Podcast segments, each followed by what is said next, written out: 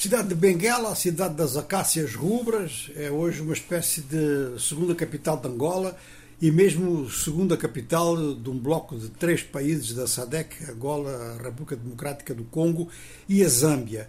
Um cordão umbilical desde há muito tempo liga os três países, mesmo desde os tempos coloniais, que é o caminho de ferro de Benguela. E a reativação do caminho de ferro de Benguela, mais o funcionamento do porto do Lubito, dá lugar então ao chamado corredor do Lubito não são só estes dois instrumentos, estas duas grandes ferramentas. Eh, ao longo da via férrea há um conjunto de outros projetos que uns começaram a ser implementados, outros estão mesmo nessa fase ainda de projeto para ver como é que as coisas se vão passar.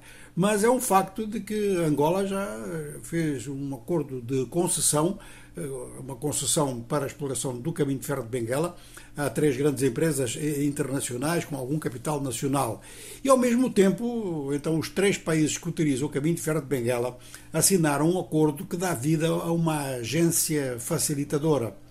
Portanto, eh, os três países, eh, desde há bastante tempo que trabalhavam nesse projeto, um projeto que durante muito tempo foi apenas um sonho em virtude de, da guerra em Angola e do caminho de ferro de Benguela ter sido um dos grandes alvos. Praticamente todas as pontes ao longo de 1200 km foram destruídas. Mesmo as pontes metálicas, eh, às vezes até eram desmontadas para fazer bunkers. Ora, o caminho de ferro de Benguela tem uma longa história, vem desde os anos 20 do século passado e foi construído com um grupo que tinha à cabeça uh, o Robert Williams, que inclusive deu o nome depois a uma localidade em Angola, no Uambo, que é a Kaala.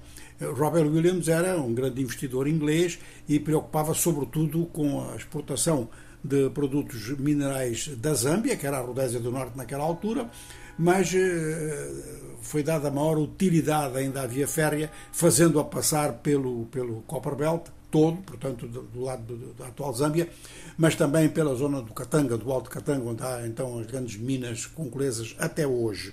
E esta via é a via mais barata. Com muita precaução, o ministro dos Transportes de Angola disse que era uma via preferível em relação a outras vias existentes na área. Claro que ele não foi dizer o nome, mas referia-se ao porto de East London, na África do Sul quando, durante a Guerra de Angola, as exportações faziam-se através de East London. Isto aumentava muito o trajeto em terra e depois aumentava muito o trajeto no mar, o transporte marítimo, desde o porto de East London até aos portos europeus ou norte-americanos. Portanto, no sentido de exportação, o Caminho de Ferro de Bengala, então, eh, promove uma grande poupança, tanto em tempo quanto em dinheiro. Isto se o Porto do Lubito funcionar muito melhor do que está a funcionar até agora, se os atrasos não forem grandes. A exportação é assim. A importação, é claro que o produto principal a ser importado é, é o combustível, tanto para a Zâmbia quanto para, para a RDC. A presença de João Lourenço em Benguela dá importância política interna ao facto e a presença de Félix Tshisekedi, o presidente da RDC, e de Hakainde Hichilema, o presidente da Zâmbia, dá então uma dimensão subregional.